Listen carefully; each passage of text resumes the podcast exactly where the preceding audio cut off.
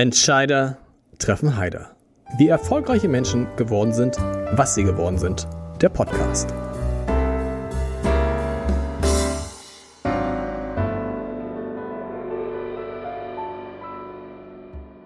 Herzlich willkommen. Mein Name ist Lars Heider und heute habe ich den Mann zu Gast, von dem man sich, glaub nach Thomas Gottschalk, am wenigsten vorstellen kann, dass er gar nichts sagt. Und genau darüber hat er ein Buch geschrieben. Ich bin dann mal still. Meine Suche nach der Ruhe in mir. Ich rede auch schon so ganz langsam und Horst Lichter ist da. Und lieber Horst, wie lange könntest du jetzt nichts sagen? Ach, mein lieber Lars, wir haben uns gerade vor wenigen Augenblicken kennengelernt. Ich würde dir zum Beispiel jetzt einfach mal verdammt lange zuhören können, ohne Probleme. Kannst du schweigen? Ja. Äh, zum Beispiel, wenn ich alleine zu Hause bin, weil ich sehr genieße. Also nicht, dass ich jetzt gerne einsam bin, da meine ich damit nicht. Aber wenn die Frau weg ist, was weiß ich, die fährt zu ihrer Schwester, Freundin und, und, dann bin ich den ganzen Tag zu Hause und dann muss ich nicht reden. Ich rede doch nicht mit mir selber, dass ich den Garten laufe und sage, Mensch, müssen wir wieder Rasen mähen oder da vorne mal zuppen. Das mache ich nicht. Ich kann dann sehr gut einfach mit mir selber sein. Und wenn Freunde dabei sind? Ich höre gerne zu, was man mir nicht zutraut. Aber ich habe das oft versucht zu erklären. Ich bin ja eigentlich vom Beruf Geschichtenerzähler. So, wo kriegt man denn Geschichten her? Die kann man sich anlesen oder man muss sie erzählt bekommen. Wenn man sie aber erzählt bekommt, ist ganz wichtig, dass man zuhören kann. Und zwar wirklich. Man kann vielleicht mal irgendwann nachfragen. Aber ich finde immer, eine Geschichte wird zerstört, wenn man dazwischen quatscht. Und deswegen höre ich gerne Geschichten und somit konnte ich immer gut zuhören. Das habe ich mir auch vorgenommen, jetzt nicht mehr so viel dazwischen zu quatschen, weil mich nervt das zum Beispiel bei Markus Lanz so, dass wenn die Leute antworten, er sofort dazwischen geht und du denkst, lass ihn doch erstmal aussprechen. Macht mich auch rasend. Bin ich ganz ehrlich, macht mich rasend. Vor allen Dingen, wenn jemand irgendwas vernünftig erklären möchte. Ich verstehe, wenn er dem der Frage ausweichen möchte. Das verstehe ich. Da man da nochmal sagt, pass mal auf, bleib mal auf der Straße, auf der wir gerade waren, jetzt zeigt man nicht links und rechts. Mhm. Wenn es aber zu einer vernünftigen Erklärung dazugehört, würde ich auch schon gerne mal jemand anders fertig erzählen hören. Du hast jetzt lange Zeit gehabt zu erzählen in diesem Buch, ich bin dann mal still. Oh, ich habe es natürlich gelesen von Anfang bis Ende und mir wurde aber relativ schnell klar, dass mit diesem Kloster, mit diesem Stillsein, sag mal, das wird nicht, ist eigentlich gesagt, nach 10, 20 Seiten wird einem klar, er macht es und er ist da, aber es funktioniert nicht. Warum hat es nicht funktioniert? Oder andersrum. Erste ja. Frage, erstmal andersrum. Ja. Warum bist du überhaupt reingegangen? Nur um das Buch zu schreiben? Nein, ich hatte tatsächlich schon, ach vor vielen Jahren, ich habe immer wieder mal gesagt, ich würde gerne mal in so ein Schweigekloster. Mhm. Ich hatte aber immer so einen alten äh, Hollywood-Schinken im Hinterkopf, weißt du, so ein altes, ehrwürdiges Kloster, fünf Meter dicke Mauern, ja. Die singen morgens nach dem stillen Gebet gregorianische Choräle, ja, und dann gehen sie im Garten, beten die Möhre aus, dass sie rausspringt für das Mittagessen und äh, soweit hatte ich mir vorgestellt. Aber wie so oft, weißt du, gibt Dinge, die nimmt man sich immer wieder vor die sind aber nicht so notwendig und man schiebt sie immer wieder weg. Mhm. Und da du selber jetzt knapp über 30 bist, weißt du, die Zeit läuft immer schneller im Leben und irgendwann blickst du zurück und denkst, Mensch, hast du nie gemacht. Und dann kam der Verlag mit dieser Idee und ich war echt dankbar, weil somit hatte ich die Möglichkeit, das tatsächlich mal zu machen. Ins Kloster. Nur in dem Kloster, in dem ich dann war, das hatte nichts mit dem Kloster zu tun, was ich mir in meinen Träumen vorgestellt hatte. Wenn man es liest, denkt man, es ist eine bessere Jugendherberge gewesen. ja. Äh, ja. Wir also sagen ja, es, es taucht ja, glaube ich, verbessere mich, es taucht ja nicht auf, wo es ist. Nein. Nein, das Kloster ist anonym. Ja, es soll es auch bleiben, äh, aus, aus Schutzgründen, weil ich mache mich schon auf der einen Seite lustig drüber, auf der anderen Seite habe ich aber auch die Ehrfurcht und auch die Toleranz zu sagen, okay, den Menschen, denen das sowas bringt, für die ist es ja perfekt, sonst ja. würde ja gar nicht funktionieren. Da gehen ja viele Menschen hin. Und die, die das da machen, die nehmen das, glaube ich, auch alle sehr ernst und auch sehr wichtig. Bloß ich als Arbeiterkind, ganz ehrlich, ich war nie der Klangschalenfanatiker. Ich habe nie überlegt, ob ich eine Fensterscheibe erst mit mir eine persönliche Bindung aufbauen muss, bevor ich die putze eine halbe Stunde lang. Oder ob ich die, die Unkrautzeug erstmal sortiere in Gedanken und dann drüber nachdenke, ob ich ziehe oder nicht. Das sind Sachen, das ist nichts für mich. Auch so ein Zen-Kurs. Mir fehlt der Zugang. Das ist wie bei moderner Kunst. Ja, wenn dir ein Kunstsachverständiger ein Bild erklärt, kann es sein, dass ich einen Zugang kriege und das wunderschön finde. Aber meistens stehe ich davor und denke, oh, einer meiner Enkeltöchter, der ist der Pinsel ausgerutscht. Hm. Deswegen, und da war halt auch so, dieses Zen-Gedöns, das ist für mich nix. Was denn ja doof war, weil du hattest ja diesen Auftrag, das Buch zu schreiben. Das heißt, du musst, du musstest drin bleiben irgendwie. Wie lange, das geht auch nicht, wie lange warst du genau drin? Eine Woche? Ja, zehn Tage. Zehn Tage. Ja. Nein, das war, äh, für, für mich war im Hinterkopf nur eine Sache. Schweigen. Schweigekloster. Was die dann da machen, damit habe ich ja nicht gerechnet. Hm. Aber dieses wirklich Stopp, wirklich mal zu sagen, pass auf, ich habe kein Smartphone, ich habe kein Tablet, kein Fernseh, kein Radio, ich rede mit niemandem und niemand rede mit mir. Keine Ablenkungen. Ich bin mit mir allein in einer fremden Landschaft. Du hast tatsächlich zehn Tage nicht geredet? Ja. Und das ist gar nicht so einfach. Nee. Ähm, ich ich habe es immer so erklärt. Das sind für mich drei Stufen gewesen. Die erste Stufe war, da konnte ich mich wunderbar in Gedanken ablenken, indem ich mich gewundert habe, was die da machen. Ja, dass einer Uhr plötzlich umfällt, im Rasen liegen bleibt, der andere mit der Klangschale drumherum rast. Damit hatte ich erstmal genug zu tun, hat mich abgelenkt davon, dass es so ruhig ist. Dann kamen zwei Tage, die waren wahnsinnig laut. Laut in meinem Kopf. Also wirklich laut. Mhm. Weil du auf einmal merkst, wie viele Gedanken du doch hast, die du nie fertig denkst, weil du ununterbrochen noch abgelenkt wirst. Mhm. Dinge, wo du sagst so, mach doch mal fertig im Kopf. Denkst doch mal in alle Richtungen einfach fertig. Und dann kam der Moment, nachdem der Krach weg war, wo ich damit anfing, wo ich wirklich genossen habe, ernsthaft genossen habe, diese Ruhe. Diese Ruhe vom Geräuschpegel her. Weil Stille ist wieder was anderes. Und Frieden ist noch mal was anderes. Frieden kann man auch im größten Lärm haben. Ruhe kann man in sich finden, auch wenn man erzählt. Aber Stille, Ruhe und Frieden in eins, das kam zum Schluss. Diese zweite Phase, die du beschreibst, viele, mit denen ich gesprochen habe, die sowas schon mal gemacht haben, zum Beispiel sich in Namibia in die Wüste gesetzt haben, haben gesagt, wir haben es nicht ausgehalten. Wir mhm. haben diesen, also dieses, dieses, dieses Stille, wo dann die Gedanken so übermächtig werden, nicht ausgehalten und sie mussten wieder raus aus der Stille. War das bei dir auch so, dass, es, dass das der schwierigste Moment war? Äh, nein, es war ein, ein sehr schwerer Moment, aber bei mir war immer schon so, wenn ich mir was vornehme, mache ich mir vorher Gedanken, welche Konsequenzen hat das. Und ich war immer schon ein großer Freund davon, nicht nur etwas zu wollen, mir zu wünschen, sondern im Vorfeld sich Gedanken darüber zu machen, wenn ich's tue, welche Konsequenzen kommen. Kann ich diese Konsequenzen tragen? Wenn ich die tragen kann, mache ich's. Wenn ich irgendwo sage, nee, das, das ist mir zu viel, dann würde ich's nicht tun.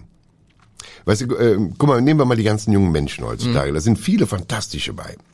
Aber was wollen die alle? Wenn du mit denen mal redest, die möchten natürlich Erfolg, die möchten aber auch ganz viel Freiheit haben, die möchten aber trotzdem vielleicht berühmt, die möchten reich, die möchten alles haben, trotzdem soll alles grün sein, alles soll easy sein und äh, die Work-Life-Balance muss auf mhm. jeden Fall stimmen. So, das sind so viele Widersprüche in sich, mhm. die für mich nicht funktionieren. Äh, ich bin als Arbeiterkind so groß geworden, hat man mir gesagt, da pass auf, wenn du was haben möchtest, musst du was tun, entweder mit dem Kopf oder mit der Hände. Und da sind die Konsequenzen. Wenn ich sage, ich möchte irgendwann ein Haus haben, muss ich dafür sehr viel arbeiten. Konsequenz, ich habe weniger frei. Konsequenz, kriege ich das mit meiner Familie, mit meiner Frau, mit meinen Kindern, kriege ich das geregelt. Mhm. Also muss ich alle teilhaben lassen. Und dann kann ich das machen. Ich wusste, wenn ich ins Kloster gehe, dass mit Sicherheit Dinge hochploppen, äh, wovor andere auch Angst haben, die, die gefährlich sein können im Kopf. Ja, es gibt ja Menschen, die auf einmal in der Ruhe ähm, so aus der Balance geschmissen werden, dass sie danach echt psychisch krank werden. Ja. So, davor hatte ich keine Angst, weil ich, äh, ich bin schon fest in mir. Aber ich habe mich sehr gefreut auf dieses Experiment, was passiert wohl mit meinem Kopf.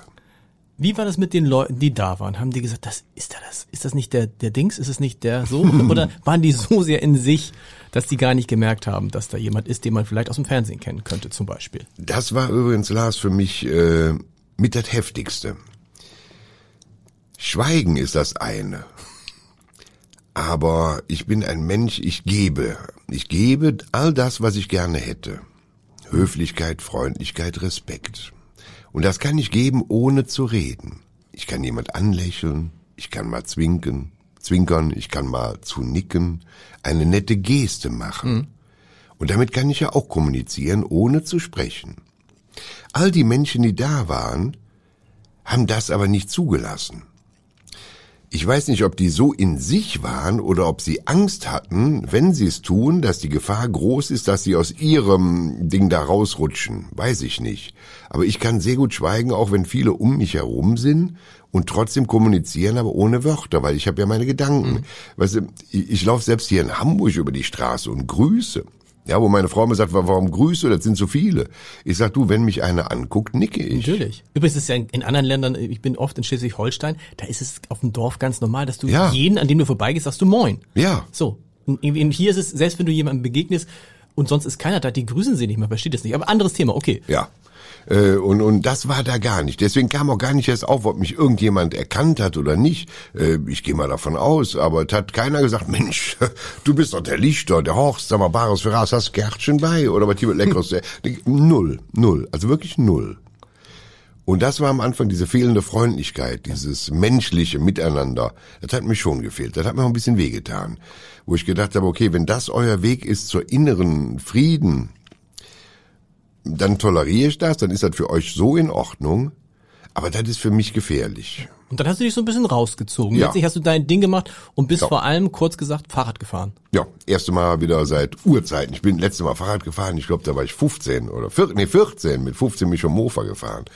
Ähm, und da habe ich mir irgendwann gedacht, weil ich viel gelaufen bin, und dann sah ich ein paar Fahrradfahrer und habe gesagt, okay, ich brauche ein Fahrrad. Und die hatten im Kloster ein Fahrrad und dann habe ich mir das Fahrrad geschnappt und dann war ich verdammt viel mit dem Fahrrad unterwegs und war sehr bei mir. Das war schön. Wann hast du gemerkt, für ein ganzes Buch wird es nicht reichen? Die Erlebnisse. Weil das Buch ist, und verbessere mich, aus ja. meiner Sicht zweigeteilt. Das, der erste Teil geht um das Kloster und der zweite Teil, den ich fast interessanter finde, weil ich da Sachen erfahren habe über dich, die ich nicht kannte, geht um diesen, um diesen, um diese Neuerfindung, um deine Neuerfindung. Weg vom dem Fernsehkoch hin zu Bares für Rares mit allem, was da, was ich alles nicht kannte und so. Mhm. War das von Anfang an so geplant? Dass es ein zweitgeteiltes Buch bleibt, wird? Nein, für mich ist es nicht zweigeteilt, aber es ist ganz spannend, weil daran merke ich, und das äh, schätze ich jetzt sehr, sehr hoch, dass du es wirklich gelesen hast. Das haben wenige Journalisten bis jetzt tatsächlich ernsthaft bemerkt und somit merke ich aber, wer es gelesen ja. hat. Ähm, mich hat einer gefragt, der sagte, sag mal Horst, äh, du bist ja irgendwann, äh, ist der Kloster weg in dem Buch. Äh, warum ist der Kloster weg? Wusstest du nichts mehr oder war alles durcherzählt? Ich habe gesagt, du liest ja den Titel durch. Ja. Ich bin dann mal still, auf der Suche nach der Ruhe in mir. Das Kloster war nur eine Türe. Eine Türe auf diesem Weg. Und ich habe mich am Anfang ablenken lassen, weil ich muss ja erstmal aus dieser rasanten Karussellfahrt des mhm. Lebens raus, über das, was ich da erlebt habe in dem Kloster. Und dann urplötzlich kam der Moment, wo ich mit mir alleine bin, wo ich meine, meine Ruhe gefunden habe. Und dann kamen die Gedanken, die mir so unendlich wichtig waren, wo ich wirklich dann auch, äh, du verbesserst mich jetzt auch, hm. gnadenlos ehrlich bin wo ich mir viele Gedanken gemacht habe, ob ich das so, ob man sowas schreiben darf mhm. heutzutage, mhm. wo ich halt rede über Neid, über Missgunst, über Gier, ähm, wie Menschen so sind, ähm, dass ich manchmal das Gefühl habe, bin ich aus dieser, aus meiner Zeit gefallen. Mhm. Das ging so urplötzlich, dass all die Werte, die ich mal hatte als Kind und, und als Jugendlicher, die man mir beigebracht hat, die immer richtig waren, dass die auf einmal so verloren gehen. Mhm. Wo ich denke, die waren doch nicht falsch. Ähm, wo ich dann sehr viel über mich auch nachdenke, wo ich auch ähm, Wahrheiten erzähle, die manch einen mit Sicherheit erstmal schockieren. Aber ich finde, äh, zum Schluss komme ich auf eine Sache, die mich jedes Mal wieder umhaut, die übrigens auch den Till, der mit mir geschrieben hat, weil ich brauche halt jemand, der mir hilft. Und der Till ist in dem Moment wirklich mein zweites Ich, das ist unglaublich. Der auch nicht, äh, übrigens, jetzt lenke ich nicht ab von dem, was ich sagen wollte, äh, der auch nicht so eitel ist, wenn ich ihm was zerreiße und sag, du, da bin ich nicht gewesen, ich erzähl's dir nochmal, ich schreib's dir mal selber. Mhm. Äh, da sind wir eine Person auf einmal, ist ganz toll. Aber wo er dann auch extremst berührt war und geweint hat mit mir, wo ich gesagt habe, irgendwann kam ich auf den Moment, wo ich mich gefragt habe, mag ich mich? Mhm. Und da wurde er auch ganz ruhig. Ich sag mal, frag dich wirklich, magst du dich? Würdest du mit dir befreundet sein wollen, als bester Freund, würdest du dir vertrauen, grenzenlos und dir alles erzählen? Damit meine ich nicht den Blödsinn. Mhm. Klar würde ich gerne aussehen wie George Clooney, ja, und hätte Kohle wie Steve Jobs oder was weiß ich wer. Äh, das ist alles albern. Ja, ich habe auch keine schönen Füße, ja, wie der Zen-Meister. äh, aber darum geht's gar nicht. So. Und ich mag mich. Ich mag mich heute. Ich habe dann das nächste. Was heißt, was heißt heute? Das heißt, also ja. du hast es jetzt festgestellt, dass du dich heute magst. Es gab ja. auch eine Zeit, wo du dich nicht, also wo du ins Kloster gegangen wärst und hättest festgestellt, uh, ich mag mich gar nicht. Mit Sicherheit. Ja. Ähm, da gehört der zweite Teil dabei. Es gab Zeiten, da habe ich nicht über mich nachgedacht, ob ich mich mögen würde. Ich habe mich auch selber nicht hinterfragt, ob das richtig ist, weil jeder Mensch macht Fehler. Jeder Mensch macht irgendwann Dinge, die er nachher von sich selber nicht mehr glaubt. Mhm. Und deswegen habe ich das zweite Teil dabei getan habe gesagt, du, pass auf, jetzt mach mal eine Zeitreise. Heute setzt du dich auf den Stuhl, du drehst einen Knopf und du triffst dich selber in der Vergangenheit mit 16 Jahren. Was würdest du deinem damaligen Ich an Tipps geben? Was würdest du dem sagen? Du könntest ja alles verändern. Mhm. Du könntest dein ganzes, du könntest alle Fehler beheben, du könntest alle Missstände, du könntest äh, verhindern, dass du jemand wehtust, dass du dir selber wehtust, du könntest so viel machen. Und ich habe gesagt, ich würde meinem 16-jährigen Horst von damals nur sagen, das wird hart, aber alles wird gut. Und weißt du warum? Ich glaube, wenn ich ihm viele Tipps geben würde, Dinge nicht zu tun, auf die ich nicht stolz bin, die nicht schön waren, viele Fehler oder auch die Krankheiten, egal was, dann käme ein anderes heute ich raus. Und da weiß ich nicht, ob ich den mögen würde. All das, was ich so erlebt habe in meinem Leben, hat dazu geführt, dass ich heute mich mag. Heute bin ich sehr demütig, ich, ich gebe, ich, ich tue und ich bin mit mir im, im, wirklich im Reinen. Und ich weiß nicht, ob dem so wäre, wenn mein Leben anders verlaufen wäre. Das ist interessant. Wir müssen gleich nochmal dazu kommen. Das ist interessant, wie du das beschreibst, weil im Laufe des Buches habe ich mir da eine Frage gestellt, ähm, auch angesichts der Eigenschaften, die man mit dir verbindet. Mir war nicht klar, wie alt ist der eigentlich? Hm, wie ja. alt? Das, ich hab, und dann habe ich einen einen Test gemacht bei ja. Freunden. Und das ist jetzt nicht, das soll jetzt nicht böse sein, aber da war alles dabei, von 50 bis 75. Mein Gott. Mein ja. Gott. Und mhm. jetzt habe ich mir erklärt, warum ist das so? Liegt das an dem Bart? Nein. Ich glaube, es ist erstens so, dass man denkt, man, der ist irgendwie schon so ewig lange im Fernsehen und Leute, die, das mir war dann auch nicht klar, wie lange gibt es Bares für Rares? Für mich ist es eine Erfindung von vor zwei Jahren gewesen. Das ist natürlich totaler Quatsch. Acht ja, Jahre? Acht Jahre. Acht Jahre. So. Ja. Und ich habe gedacht, ich hätte auch noch gedacht, Moment, diese Show, diese ganzen Kochshows mit dem Lava, die gibt's ja schon lange gar nicht mehr. Das war nee. also da sieht man, das, das war das eine und das andere ist wahrscheinlich, weil du schon so für diese vermeintlich altmodischen Eigenschaften stehst. Du hast es auch geschrieben in dem Fragebogen, den ich allen schicke. Dir ist wichtig ähm, Freundlichkeit, Loyalität und ja. jetzt kommt's Pünktlichkeit. Ja. Das hätte ich ja gesagt, Pünktlichkeit. Ich dachte, das ist so einer, nee, der so der kommt, wann er will und geht, wann er, wann er will. Nee. Da müssen wir gleich nochmal, müssen wir noch, gleich, gleich nochmal, oder vielleicht sprechen wir jetzt drüber. Ähm, Hast du das oft, dass Leute nicht so richtig einschätzen können, wie alt ist der eigentlich? Der Podcast macht Pause. Zeit über die IT-Lösungen für Unternehmen jeder Größe von Dell Technologies zu sprechen. Denn Dell Technologies entwickelt auch passende IT-Business-Lösungen, mit denen Unternehmen bestens auf die Zukunft vorbereitet sind, weil die Dell Technologies Experten die IT-Herausforderungen und Bedürfnisse ihrer Geschäftskunden genau verstehen. Ergebnis sind End-to-End-IT-Lösungen, die von Notebooks bis zu PCs, von leistungsstarken Workstations bis hin zu Server Storage und Cloud Solutions und Services reichen. Zum Beispiel das Servicepaket Pro Support Plus mit einem Support Assist, der Fehler erkennt, bevor sie zu Problemen werden. Außerdem helfen die Dell Technologies Experten Unternehmen mit attraktiven Bereitstellungs- und Finanzierungslösungen sowie kostenloser telefonischer Beratung unter 0800 7244 869 oder man nimmt unter dell.de slash kmu-beratung Kontakt auf. Und jetzt weiter viel Spaß. Ja. Was mich allerdings sehr, sehr glücklich macht, das war also du bist 59, muss man dazu sagen. Ja, genau. genau das muss ja. man einfach, nicht, dass wir jetzt ja. sagen, wie alt ist, alle, alle gucken nach. Keine Ahnung, der weiß immer noch nicht, wie alt ist. äh, nein, ich werde im Januar 60, so. Ähm, was mich wahnsinnig glücklich macht, dass so unglaublich viele junge Menschen, also Studenten, äh, meine Kinder sind ja auch in dem Alter, äh, mit mir unglaublich viel Spaß haben und mich aber sehr ernst nehmen. Die sagen nicht, guck mal da, dem helfe ich jetzt gleich mal, ja, sondern die mich ernst nehmen, die mit mir Blödsinn machen, die Spaß mit mir haben, die sagen, für die bin ich so ein bisschen zeitlos. Ich sehe zwar aus wie ein alter Mann dann mit dem weißen Schnurrbart. Bin ich übrigens glücklich, dass der irgendwann weiß wurde, weil da brauchen wir gar nicht so hübsch. Äh, aber ich bin auch im Hier und Jetzt sehr zufrieden damit. Ich möchte auch nicht mehr 30 sein. Ja. Bin ich auch ehrlich. ist ein ganz komisches Ding. Ich würde gerne meine Pünktlichkeit versuchen zu erklären. Genau.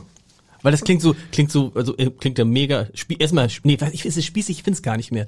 Ich finde nee. auch, also es ist schon eines der, hat viel mit Höflichkeit zu tun. Ja. Pünktlichkeit, genau. Unpünktlichkeit ist mit das Unhöflichste, was man sich vorstellen kann. Richtig. Und das sollte man mal wieder den Menschen tatsächlich auch äh, vermitteln. Ich hatte immer schon in meinem Leben ältere Freunde. Also Menschen, die Lebenserfahrung hatten. Warum? Weil denen habe ich mehr geglaubt. Weißt du, mir kann keiner, der frisch von der Uni kommt, der alles mit 0,7 bestanden hat, sensationell, der kann mir nicht erzählen, wie man Unternehmen führt. Weil der weiß nur theoretisch, wie es geht, aber der hat null Ahnung vom Leben. So, und ich hatte einen ganz, oder habe einen ganz tollen Freund, und äh, der hat ein großes, großes Unternehmen und äh, wir haben uns kennengelernt mal über die Autos und wir waren per Du, das war ganz toll, ist schon lange her. Und da hatte ich mit ihm einen Termin bei ihm im Büro. Und wie ich damals so war, so wie die heute auch sind, wenn der sagt so um eins, dann habe ich gesagt, ah, das ist so Mittag, mhm. Mittag rum. Ob das jetzt halb eins ist oder zwei, das ist alles in dem Zeitrahmen. Und ich kam 20 Minuten zu spät. Und ich vergesse nie, wie ich in sein Büro reinkomme. Und er saß an seinem großen Schreibtisch, der Eckes. Ich sag Hallo Eckes und er guckt mich an und sagt, Herr Lichter, was Sie soeben gemacht haben, können Sie in Ihrem Leben nie wieder gut machen. Sie haben mir von meinem endlichen Leben 20 Minuten gestohlen, in denen ich nicht selbstbestimmt meine Zeit einteilen hm. konnte, weil ich auf Sie gewartet habe. Machen Sie sich Gedanken drüber. Stehlen Sie keinem Menschen Lebenszeit. Das hat so tief gesessen. Ja dass ich nie mehr zu spät komme. Und es gibt heute auch keine Ausrede für zu spät kommen, weil jeder hat so ein scheiß Smartphone. Wenn was ist, ruf an. Genau. Ich bin bei den Drehs in den ganzen Jahrzehnten noch nie zu spät gekommen. Wenn ich weiß, ich habe eine halbe Stunde Fahrt, fahre ich mindestens eine Stunde vorher los. Warum? Ich, ich plane Eventualitäten ein. Ich, wenn ich zum Beispiel was weiß ich wie gestern. Gestern wusste ich, ich muss nach Hamburg. Wann geht der Zug? Dann stehe ich zwar, wenn ich um 8 Uhr losfahre, muss zu Hause stehen um 6 Uhr auf. Weil eine Stunde in Ruhe frühstücken, nur keine Hektik. Relaxed in den Tag starten. Dann habe ich die Stunde, obwohl ich nur 20 Minuten zum Bahnhof hab. Aber relaxed hinfahren. Ich ärgere mich nicht, wenn Stau ist, ich ärgere mich nicht, wenn LKW quer steht, alles relaxed. Dann bin ich am Bahnsteig, pünktlich, wunderbar, in den Zug rein, relaxed. Das ist mehr Lebensqualität, als zu sagen, ich schlafe eine halbe Stunde länger, renn ohne Frühstück mit dem Kaffee durch die Gegend, ungeduscht, komm überan, komm auf, bin, bin gestresst, der Tag ist doch am Arsch. Und es ist vor allen Dingen so entsetzlich peinlich und das Schlimmste finde ich, wenn man erstmal den Ruf weg hat und kennt man, du ja. kennst welche, ich kenne welche, ja. der kommt eh immer zu spät. Ja. Weil man damit nämlich auch assoziiert, auf den kannst du dich auch sonst nicht verlassen. Ja. Egal was er macht. Genau. Wir lassen. Wir müssen noch zu dieser Stille kommen, weil das ist ja auch, auch ich bin jemand, der so, die, ich würde gern auch mal die Ruhe in mir finden und habe dann aber in deinem Buch auch den schönen und für mich beruhigenden Satz gefunden, du willst doch gar nicht still und leise sein. Also du wolltest mhm. gar nicht still. Das ist auch eine Erkenntnis. Du bist ja, das ist ja das ja. Verrückte. Eigentlich bist du doch so, wie du bist, turbulent, äh, viel mit Leuten Kontakt, den grüßen. Das ist doch eigentlich genau dein Leben. Dann ja. fragt man sich, warum sucht man dann trotzdem das andere? Um das, das zu erkennen, um zu erkennen, dass es das, dass das Leben, wie man es führt, so gut ist, wie es ist? Ja. Es ist schon wichtig. Das ist genauso äh, wie, wie in der heutigen Zeit mit dem Lockdown. Ich hatte die große Hoffnung, dass ganz Deutschland sehr demütig wird. Weil sie jetzt erkennen, was sie mal für Freiheiten hatten. Hm. Und stattdessen werden sie alle oder viele ziemlich krawallig. Das finde ich sehr schade. Aber es ist wichtig, wenn du mal diese Ruhe hast, wenn du dieses Experiment machst und danach sagst, okay, das hat mir gut getan aber ganz ehrlich, ich bin lieber jemand, der setzt sich in ein Lokal und unterhält drei Tische rechts, links, vorne, hinten. Ja, aber damit man mit denen Spaß hat, weil es allen gut gehen soll. Das mag ich tausendmal lieber. Ganz ehrlich. Ich war äh, vorgestern Abend das erste Mal in einem Lokal essen draußen und das war so schön. Und, und ich kann nicht dafür, aber das ist dann so eine Bühne, die ich betrete. Ich gucke automatisch, äh, wie sind die Menschen drauf. Ich gehe an einem Tisch vorbei, ich sage schönen guten Tag, guten Appetit, tolles Weinchen. Die lachen, die haben Spaß, man macht Blödsinn. Ich find's wunderbar. War das eigentlich immer schon so? Äh, von Kindheit an war ich der Clown. Der Klassenlehrer hat eben, wie gesagt, wir- was hat er gesagt? Wir müssen aufpassen, Herr Lichter, weil die Clowns werden am Ende mal unsere, könnten am Ende mal unsere Chefs werden. Genau, der hat gesagt, vor den Strebern habe ich keine Angst. Aber die Clowns, die könnten mal der Chef werden. Da muss man drauf acht geben. Okay. Ähm, ich war immer der Clown aus, dem- aus Eigennutz, wenn man so will. Meine Eltern hatten viel Sorgen, viel Arbeit, viel Ärger und ich wollte, dass denen gut geht. Ich, ich hatte immer dieses harmoniesüchtige Bedürfnis, dass es allen gut geht. Und was kann ich tun, damit es allen gut geht? Ich kann nicht die Welt retten, aber ich kann schon mal lustig sein, damit die vielleicht mal lächeln oder lachen. Ich kann höflich sein, damit sie sich gut fühlen. Ich kann ein Lob geben. Ich kann mal äh, einer Dame sagen, mein Gott, was haben Sie schöne Augen, weil es stimmt. Vielleicht hat das aber schon Jahre keiner mehr zu ihr gesagt und es ist einfach schön. Und das würde ich mir insgesamt ein bisschen mehr wünschen. Muss nicht jeder über die Straßen rennen und sagen, ach, haben Sie schöne Augen, haben Sie schöne Augen, haben Sie, schöne-" das ist Blödsinn, das meine ich nicht. Aber ab und zu ein Lob, irgendwas, was Nettes, was Schönes. Genau, diese, ich glaube, diese Höflichkeit, das wird Ja. total unterschätzt, was das mit einem macht, wenn man irgendwas sagt oder und sagt dann, äh, oh, war das denn jetzt richtig? Und dann, wenn man dann sagt, aber natürlich war das richtig. Ja. So wie Sie es gesagt haben, hat es mir noch nie jemand gesagt. Oder einfach, wenn jemand auf einen zukommt und sagt, Mensch, siehst du gut aus. Ja. So, das, ob man, ob man meint es, du meinst es wahrscheinlich auch ehrlich, ja, ich meine es auch ehrlich, wenn ich sage, aber die Leute unterschätzen das total, weil sie einfache Freundlichkeiten Ja. äh, das Leben viel, viel einfacher machen können. Für einen selber übrigens auch. Ist ja schön, wenn dann, wahrscheinlich ist es bei dir auch so gewesen, dass alle immer gesagt haben, mit dem bin ich gern zusammen in einem Raum, mit dem arbeite ich gern zusammen. Ja. Das kann ja übrigens auch allen denen helfen, die, wo dann dahinter nicht so viel ist. So, das soll jetzt, damit meine ich jetzt nicht dich, aber grundsätzlich gibt es ja vielleicht Menschen, die sind einfach nur fröhlich und lustig und wenn man dann in die Tiefe guckt, ist da gar nichts. Ja, ist eine große Lehre, ja. Ist aber auch, ja, auch im Zweifel gar nicht schlimm. Ich lieber bin ich mit jemandem zusammen, der lustig und fröhlich und höflich ist, als jemand, der äh, vielleicht total intellektuell ist, aber immer Miesepeter. Ja, das finde ich auch grausam. Weißt du, wenn du so ein Gespräch, also man kann sich ja ernsthaft unterhalten, das kann hochinteressant Ja. sein. Aber wenn ich merke, der ist nur so und kommt nur mit, mit, mit Weltproblemen auf mich zu, da habe ich keinen Bock drauf. Weil das ändert auch nichts. Ich ändere jetzt nichts. Man muss sich mal drüber unterhalten. Ich muss mich nicht verschließen. Aber wenn dann pack an, Kollege, ja. Also ich habe jetzt letztens mit einem nochmal, der hat sich ereifert ohne Ende drüber, wie dreckig der Wald ist. Ich sag, Kollege, hast du schon mal was aufgehoben? Nein. Er, Äh, wat? Ich sag, du, ist kein Witz, wenn ich mit unserem Pudel gehe, ich habe immer eine Tüte und einen Handschuh dabei. Sagt er, warum? Für die Kacke. Ich sag, nee, dafür habe ich extra Tüten. Ich sag, wenn da eine Maske liegt oder sonst irgendwas, reg ich mich auch auf. Ich lass sie aber nicht liegen. Ja. Ich nimm die Scheiße in meine Tüte und werf sie nachher in den Mülleimer. Ich sag, damit habe ich was getan. Das heißt aber nicht, dass ich die Putzfrau von allen bin. Aber wenn es mehr Leute machen, wenn schon mal jemand sieht, mein Gott, wo ist denn das Problem? Damit breche ich mir keinen Zacken in der Krone ab. So ist es. Wir müssen mal über deine Bekanntheit sprechen. Die spielt in dem Buch auch eine Rolle. Fand ich interessant. Du beschreibst so Szenen, wo du dann mit deiner Frau unterwegs bist und du quasi in bestimmten Städten, ich weiß gar nicht, ob das, in, wahrscheinlich ist es rund um Köln natürlich noch schlimmer als, wobei weiß ich gar nicht, ob es in Hamburg nicht genauso ist, wahrscheinlich. Genauso. Genauso, ne? Und dann ist es so ein bisschen ambivalent, ne? Ganz ehrlich, du genießt das ja wahrscheinlich. Du machst, du bist ja so wie du bist und du bist ja auch, du bist ja berühmt geworden, weil du so, Udo Lindenberg hat das mal gesagt. Ich habe das ja alles gemacht, damit die Leute mich erkennen, nicht damit die Leute mich nicht erkennen.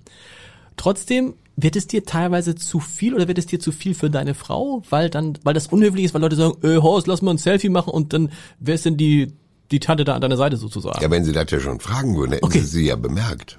Ach, sie, sie tun so, als ob sie gar nicht da wäre.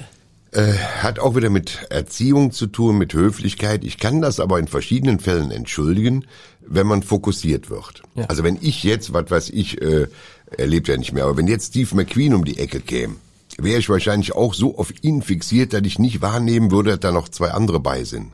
Ja, wobei ich das schon sehr verinnerlicht habe. Ich habe wirklich nichts dagegen. Ich mache mit jedem ein Foto, ich mache für jeden ein Autogramm, ich mache kleine Videos, das mache ich alles wirklich gerne, weil ich auch immer die verurteile, die dann berühmt werden und sagen, ja, ich habe ja auch mal ein Privatleben. Ja. Blödsinn. Wenn du nicht erkannt werden willst, bleib mit deinem Kopf aus dem Fernsehen, von der Bühne runter oder aus dem Kino raus. Dann wirst du auch nicht erkannt. Genau. So, du kannst dich, oder zieh dir eine Maske an, ja. Äh, mach es wie, wie mein Freund Atze Schröder. Sensationell. Der ist privat, privat und dann hat er tolle Locken, wenn er auf der Bühne steht. Kann man auch machen. Wie, der hat gar keine Locken. Doch, aber andere. so, ähm, da bewundere ich ihn für. Ja. Ähm, nein, was ich meine ist, wir sitzen zum Beispiel irgendwo in einem schönen Lokal, wir essen und erzählen. Und dann kommt jemand an und das passiert dann tatsächlich häufiger, als man denkt. Dass mir jemand auf die Schulter haut und sagt, ich habe den Löffel in, im Mund. Ich will ja nicht stören, aber, und ohne meine Frau anzugucken, deut er ihr das Handy in die Hand und sagt, mach mal ein Foto. Das sind Momente, wo ich sage, das ist Kacke. Was machst du dann? Weil musst ja aufpassen, dann, wenn du dann sagst, sag mal, geht's noch so, oh, siehst du hier, der, ne, der, der, der Lichter, der ist gar nicht so ein lieber netter, ne, vom wegen, äh, vom, vom hohen Ross und so. Ist ja schwierig, dann darauf zu reagieren. Ja, es ist schwierig drauf zu reagieren, aber meistens übernimmt das in dem Moment meine Frau und sagt, nein, möchte ich jetzt nicht machen, ich möchte mit meinem Mann essen, aber gerne nach dem Essen. Okay. So, dann ist derjenige meistens sehr erschrocken und entschuldigt sich. Und wenn er nicht erschrocken ist und frech wird, dann hat er doch nicht besser verdient. Aber der wird dann trotzdem nachher sagen, boah, ist der Licht ein arrogantes Arschloch. Ähm, nein, ich stelle auch, egal wo ich hinkomme, immer als erstes meine Frau vor. Weil ich finde, das ist äh, auch wichtig, wenn das Gegenüber schon nicht den, den Blick dafür hat, was eigentlich wichtig wäre, erst die Gattin oder die anderen Unbekannten zu begrüßen, bevor man sich dem widmet, wo man hin will. Ich finde das schade. Absolut. Aber mir, äh, wie gesagt, ich lerne ja auch. Meine Frau lässt mich auch stehen.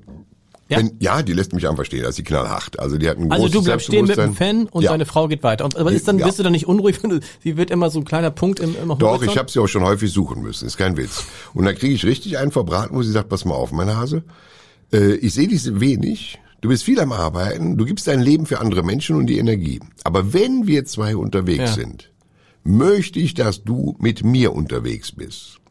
So, und die hat mich auch am KDW, hat die mich stehen lassen, da habe ich in fünf Etagen gesucht. Ist es ja? dann für dich so ein bisschen so, auch so schwierig, so, also, was, was wäre jetzt so ein Tag, du gehst mit deiner Frau durch Berlin und man stellt dir sich vor, keiner würde dich erkennen, keiner würde dich ansprechen, wäre auch blöd. Ich würde es nicht merken. Ah, okay. Ne? Nee, meine ich ernst. Äh, so eitel bin ich nicht.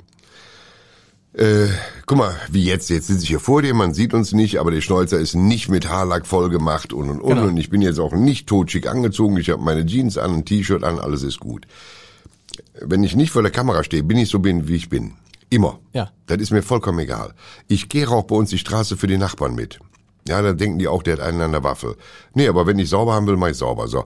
Ähm, ich, ich komme halt woanders her und ich finde es sehr nett und manchmal, ich stelle mich ja selber noch überall vor. Wenn ich irgendwo in eine Gesellschaft komme, dann sage ich als erstes schönen guten Tag, Horst Lichter. Aber das die, ist, doch, das ist doch aber selbstverständlich auch, oder? Ich finde, das finde ich auch, das Ja. finde ich, das ist, ist angenehm, wenn berühmte, bekannte Persönlichkeiten, die davon ausgehen können, dass die meisten sie kennen, trotzdem. Also ich Ja. erkenne es auch, was ich, Ingo Zamperoni, als der hier war, hat auch gesagt, guten Tag, ich bin Ingo Zamperoni. Ja.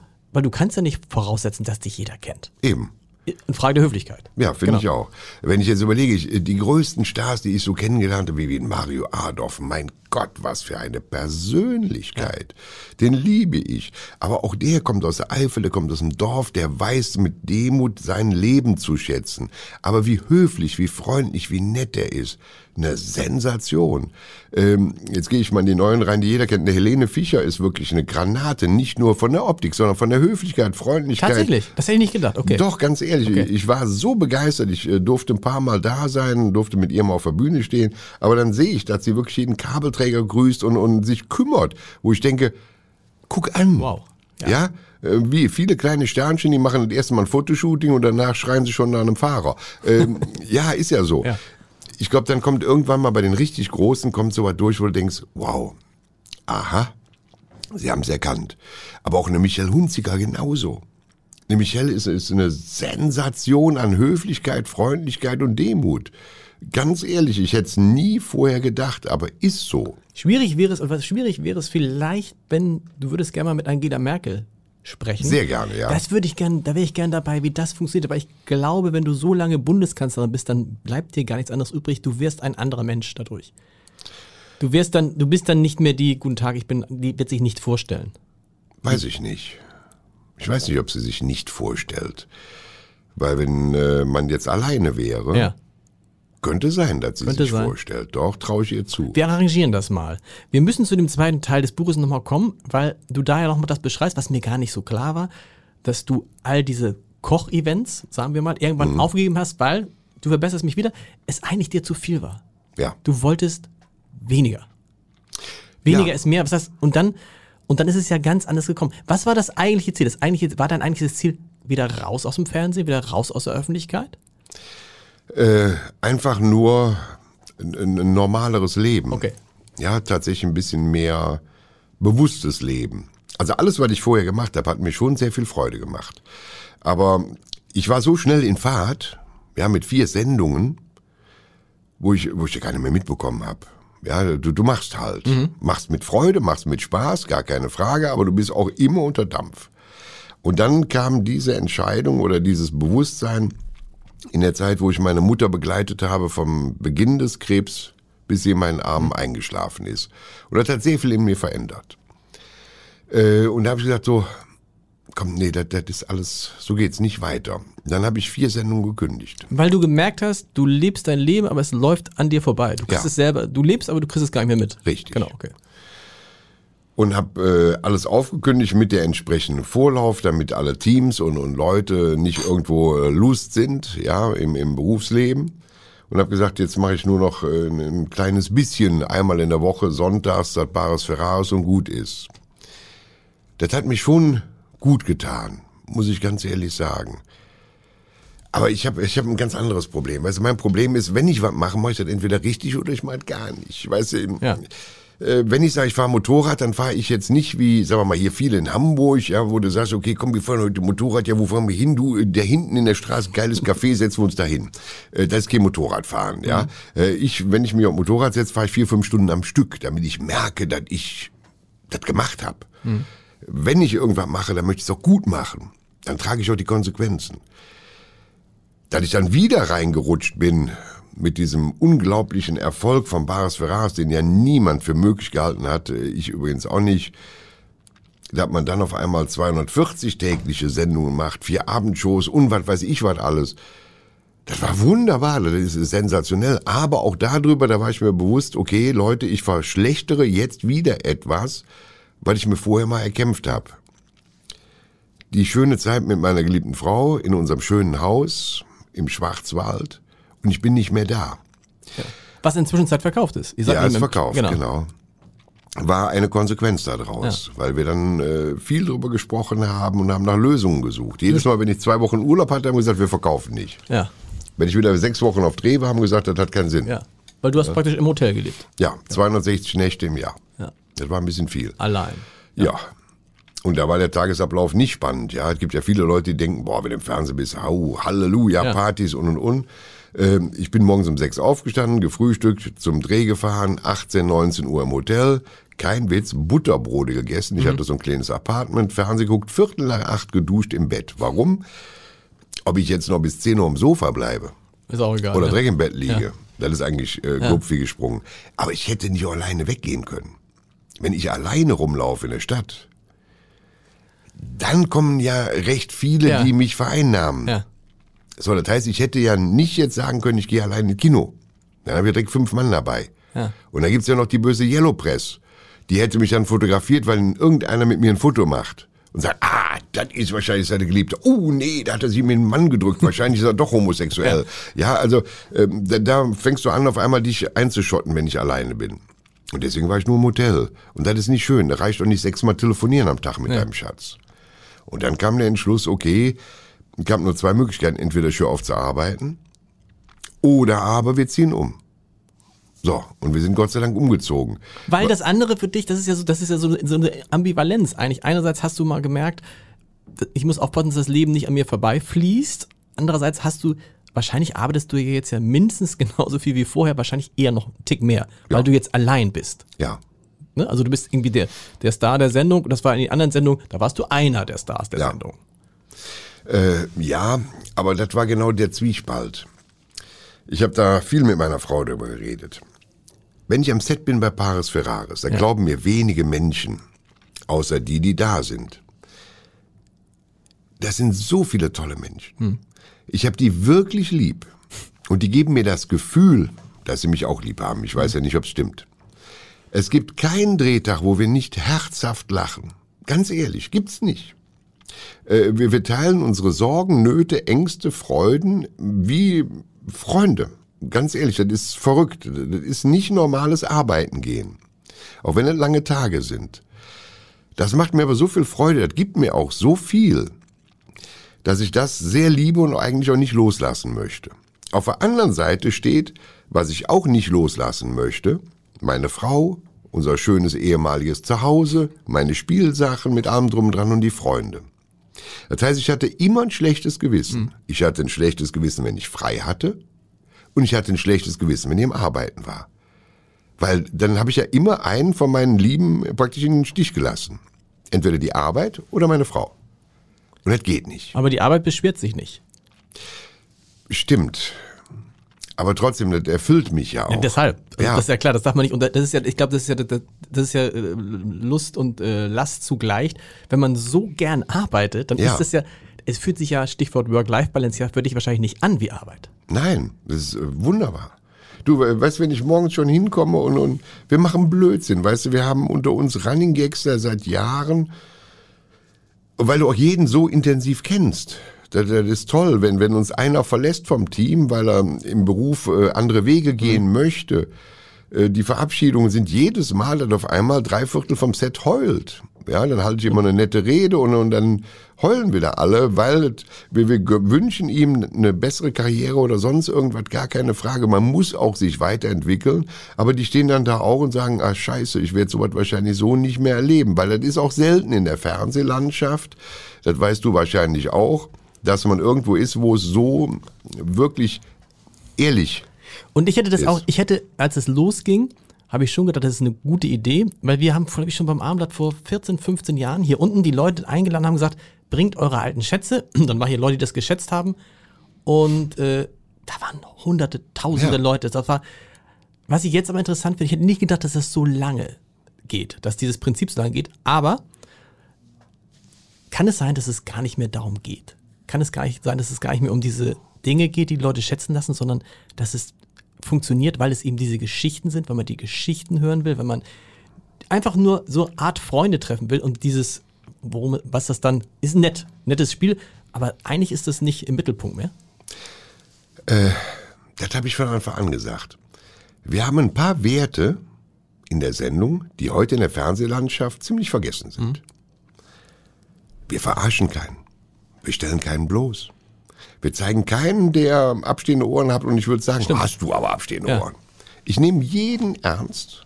Ich widme jedem die Aufmerksamkeit für den Moment, den er verdient. Und das meine ich in dem Moment ehrlich und mhm. ernst.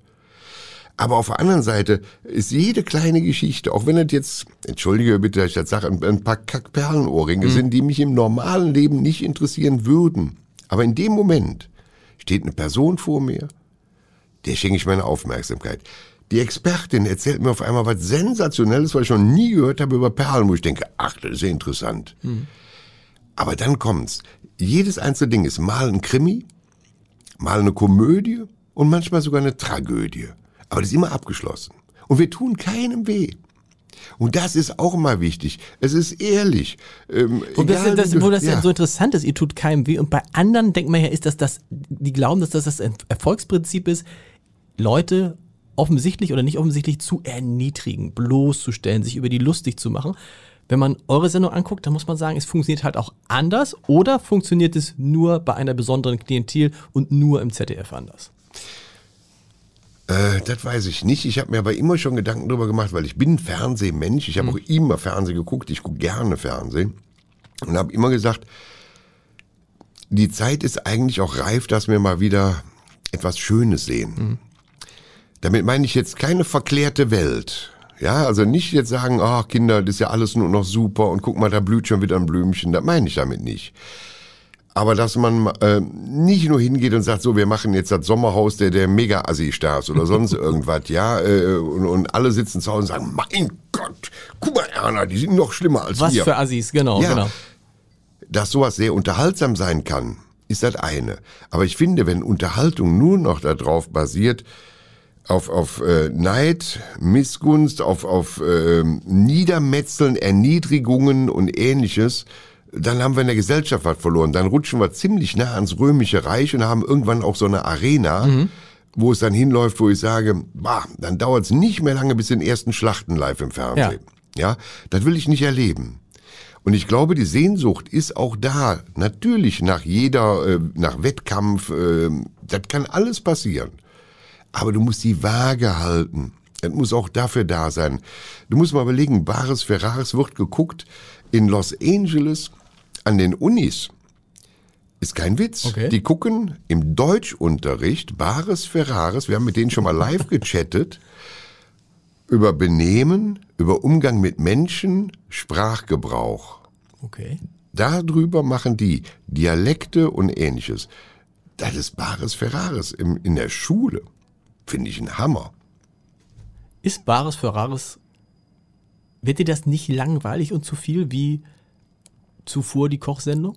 Weil du bist ja wieder in so einem Zeitraum, wo man denkt, hm. Jetzt ist doch bald gut, ne? Nee, da, nee das, ich finde das gar nicht. Das, ja. ich, finde, das, ich, finde, ich, ich, ich hatte neulich in diesem Podcast den Intendanten äh, der, der Symphoniker Hamburg, der, macht, der ist mit 31 Intendant geworden und jeder dachte, naja, gut, der junge Kerl macht das zwei Jahre, macht das jetzt seit 17 Jahren. Mhm. Und hat den, fand ich, schlauen Satz gesagt, ich gucke gar nicht auf die Jahre, ich gucke immer nur auf die Tage. Und mhm. da ist ein Tag wie der andere und dann zähle ich die auch nicht zusammen. Morgen geht's wieder von vorne los. Das fand ich schon ganz. Aber die Frage ist, bei dir ist es ja anders gewesen. Bei dir, du wolltest ja weniger machen, machst jetzt mehr, machst das mit großer Liebe, bist aber manchmal, wenn du zur Ruhe kommst, auch in Gedanken und sagst, hm, ist es jetzt das oder ist es das nicht? Also ich möchte mal so sagen. Äh, ich habe leider Gottes, ich weiß auch nicht warum, häufig gefragt, Horst, wann hörst du denn auf? Ich weiß gar nicht, wie die auf diese Frage kommen, ob es jetzt an meinem Alter liegt mit 60, dass man denkt, okay, komm her, der muss ja bald mal in Rente gehen. Äh, oder ob die Frage ist, ich kann dich langsam nicht mehr sehen heute, dann sollen sie aber auch einfach sagen. Und ich sage als Antwort immer du, ich werde aufhören, wenn die Zeit reif ist und dann werde ich's bestimmen. Ja. Äh, wenn ich keine Lust mehr habe oder wenn es aus dem Ruder läuft, dass es nicht mehr das ist, was es mal war. Mir macht es momentan äh, genauso Freude wie ganz am Anfang. Ich merke da keinen Unterschied, außer dass wir cool. uns intensiv besser kennen dass wir auch, auch unsere Witze machen, ja, weißt du, wo du genau weißt, ah, wenn jetzt Albert Meyer reinkommt mit seinen langen weißen Haaren, sie nach hinten wirft und sagt, mm, das finde ich sehr schön. Ja. Äh, ja, das sind so Geschichten. Ähm, aber ich habe auch eine ganz andere Gedankengang. Auf der einen Seite, und das wird gerne oft falsch verstanden, das finde ich ganz grausam, dass man mich immer wieder falsch verstehen möchte oder falsch interpretiert. Ganz klar sage ich, ich freue mich auf der anderen Seite auch auf den Tag, wo ich irgendwann wirklich auf meiner Bank sitze, in meinem Zuhause und sage, war das eine tolle Zeit. Mhm. Weißt du, wo ich mit meinen Enkeln spiele, der Hund da ist, der Frau da ist und alles ist gut und ich mein Hochbett stolz wie Oscar lang schreite, weil ich die größten Cherry-Tomaten habe. Irgendwie sowas. Damit kann ich, ich brauche das nicht, ich brauche diesen Applaus nicht fürs Leben, wie viele andere, weil der größte Teil meines Lebens war ohne war ohne. Genau. Und der war schön. Ja. Der war ja in Ordnung. Ja. Auch damals habe ich Tränen gelacht. Das, das ist nicht, das ist wunderschön. Das ist wirklich die Sahne auf der Tochter und die Verzierung. Aber das Leben schmeckt mir auch ohne. Aber wiederum auf der anderen Seite, wenn jetzt zum Beispiel der Sender anrufen würde, morgen am Tag und würde sagen, du pass mal auf, Horst, ah, du kennst das ja, ja, Strukturenwechsel, la la la. Wir ja. haben eine bezaubernde Moderatorin, 21 Jahre alte, redegewandt, Germanistikstudentin, die übernimmt deinen Job. Ja. Nee. Schwöre ich dir, ich wäre keiner, der schimpft. Tatsächlich, wirst du aber nicht traurig und enttäuscht? Doch. Nein. Nein? Nein. Äh, ich würde eher, und das meine ich wirklich ehrlich, ich würde sagen, danke für diese Zeit. Schön. Und ich hoffe, dass ihr den Erfolg weiterhin habt, ohne Sarkasmus. Weil ich finde es wichtig, dass man sich irgendwann damit auseinandersetzt. Nichts ist für immer. Und wenn deine Zeit kommt, dann geh in Würde. Mhm. Ich finde es so grauenhaft, wenn nachher irgendjemand nur noch schimpft, auch über seinen ehemaligen Arbeitgeber. Ja, und dies und ich hab doch und ich hab doch, ja, mein Gott im Himmel, du hast ja auch Spaß gehabt ja. und hast Geld dafür bekommen. Ja dann gehen würde. Weil ich hätte auch so viel zu tun. Ich habe so viele Interessen.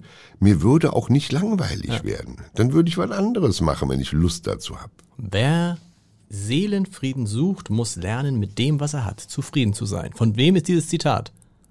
Ich weiß es nicht. Von dir. mein Gott, manchmal schreibe Buch. ich so schöne Sätze, du. Das war lustig. Das ist, das ist, aber du hast, ähm, ich hatte, ich hatte mal neulich, na neulich schon ein bisschen, ich hatte tatsächlich mal einen Prominenten in diesem Podcast, dem habe ich dann ähm, was vorgelesen. Da guckt er mich an und sagte, oh, das ist aber ganz toll, also wunderbar. Von wem ist das? Ich sag, das ist aus deinem Buch. Der hatte, also, der hatte das Buch Ja. nicht mal nicht gelesen, sondern auch nicht geschrieben. Äh, nee, so. nicht, nicht, nicht, nicht nur nicht geschrieben, sondern auch nicht gelesen. Nein, aber der, dieser Satz hätte auch ja, ja. anderen. Aber das ist, glaube ich, da ist, glaube ich, was dran.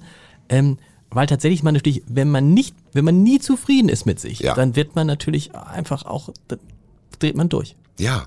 Mit dem, Du- was man hat und so, weil man immer denkt, es könnte ja, du könntest ja auch sagen, mein Gott, ich könnte ja jetzt auch irgendwie wirklich jeden Tag eine Sendung haben und acht Abendshows und 100, so, mehr geht immer, aber ist, Nein, du, ich bin mir sehr bewusst. Ich habe gestern jemand erklärt, wann bei mir der richtige Erfolg einsetzte. Ist ganz spannend. Äh, vor 16 Jahren, das ist schon so lange her, saß ich alleine in einem Hotel und habe mich über was geärgert, was nicht funktioniert hat. im Fernsehen nicht funktioniert oder was war das? Ja, ja, okay. das war ein Job, der dann nicht Okay. funktioniert hat. Also er den nicht bekommen ja. hab. Und dann urplötzlich fiel mir was ein. Da habe ich gesagt, Moment mal. Wovon hast du geträumt? Von, von Kindheit an bis, wir mal, bis zum 40. Lebensjahr. Was war dein Ziel? Mein Ziel war ganz einfach. Mit 65 ein kleines Haus im Dorf bezahlt. Eine gute Frau, Kinder, alles in Ordnung, vielleicht ein Enkelkind ja. ein schönes Motorrad in der Garage. Weil das war immer mein Ding. Vielleicht einen kleinen Oldtimer. Genug Essen, Trinken und Kleidung und ein paar nette Freunde. Ja. Das war mein Endziel fürs Leben. Und ist mit Sicherheit auch für 90 Prozent der Menschen Absolut. in Deutschland Genau. ihr Endziel. Genau. Und nicht jeder schafft es. Ja. Und dann wurde mir bewusst, ich bin schon weit drüber. Bin weit drüber. Ich hatte ein Haus, das war ein Traum und bezahlt.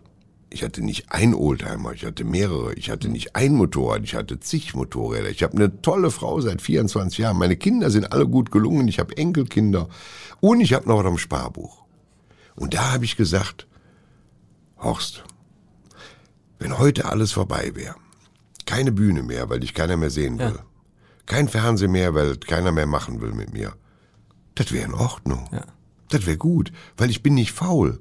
Äh, du, und wenn ich beim, äh, äh, hier, ich sage jetzt immer, beim Lidl äh, Leergut sortieren würde, ich, ich würde nicht aufhören zu arbeiten, ich wäre nicht faul. Aber ich hätte mehr erreicht, wie ich mir je erträumt habe. Und damit kam eine Zufriedenheit. Und diese Zufriedenheit, die habe ich wohl ausgestrahlt. Und wenn du so zufrieden bist und die alle wissen, das ist kein Verbissener, der jetzt mit Ellbogen da rumläuft und jeden wegkickt, der seinen Job haben will, dann kam alles von alleine. Es, ich wurde erfolgreicher wie je zuvor. Und das ist das, glaube ich, das Schlimme. Ich habe das in mehreren Podcasts hier er- auch erlebt mit Managern, die dann gehadert haben damit, dass sie nicht mehr das sind, was sie mal waren, wo man sich dann damit denkt, aber du warst es doch. Ja, eben. Du warst es doch, ob du es jetzt sechs Jahre, acht Jahre oder zwölf Jahre warst. Dass es irgendwann mal enden würde, war ja klar. Und das ist manchmal so diese, diese Ja, das meine ich ja dass, damit, dass die ja. Leute irgendwie offensichtlich manchmal nicht vergessen, dass es so oder so auf natürlichem oder nicht natürlichem, es endet irgendwann. Ja. Und dann kann man doch froh sein über das, was man gehabt hat. Schlimm wäre es gewesen, ne? Also, nehmen wir jetzt mal Ja. ein profanes Beispiel, wenn du jetzt gar keinen einzigen Oldtimer gehabt hättest oder keine Frau. Ja. Ne? Also selbst, selbst wenn jetzt morgen die ganzen Oldtimer, du müsstest sie verkaufen, Dann sind es sie e- weg. Sind sie weg, aber du hättest sie gehabt. Ja. Oh, es hat Wunder, es hat Spaß gemacht. Wo geht's jetzt hin? Nach, nach Leipzig? Nach Leipzig, jawohl. Warum? Äh, heute Abend äh, bei Riverboat in der Talkshow. Ah. Ja, ich freue mich sehr drauf. Ähm, A, sind tolle Leute dabei und ich lerne endlich den Herrn Lechmer kennen. Ja, äh, Okay. weil den bewundere ich schon seit vielen, vielen Jahren im Fernsehen und ich möchte wissen, ich glaube schon, dass er so intelligent ist, wie er da rüberkommt und ich hoffe, er ist so sympathisch, wie er am Fernsehen rüberkommt. Äh, da freue ich mich sehr drauf. Und dann ist witzigerweise dieser junge Sänger da, ich kenne immer nur den Nachnamen Weiß. Du Äh, Vincent Weiss. Vincent, Vincent Weiss. Weiss. So, und der Vincent, äh, den habe ich letztens kennengelernt. Und der ist so ein netter Ja. Kerl, jetzt ohne Quatsch. Und der kam mit einem geilen Auto angefahren. Das hätte ich ihm nie zugetraut. Der kam mit einem uralten Cadillac angefahren. Wunderschönes Auto. Und das bei so einem jungen Kerl fand ich irre. Und der war wirklich gut drauf. Und dann mag ich natürlich äh, den ganzen Rest da. Nicht jetzt alle, die diesen Podcast hören, nicht heute Abend. Nein, nicht heute heute, Abend, nicht nein. heute Abend jetzt gucken, weil der Podcast wird zu einem anderen Tag ausgestrahlt. Aber so weit liegt er gar nicht zwischen. Vielen Dank, hat großen Spaß gemacht. Dankeschön.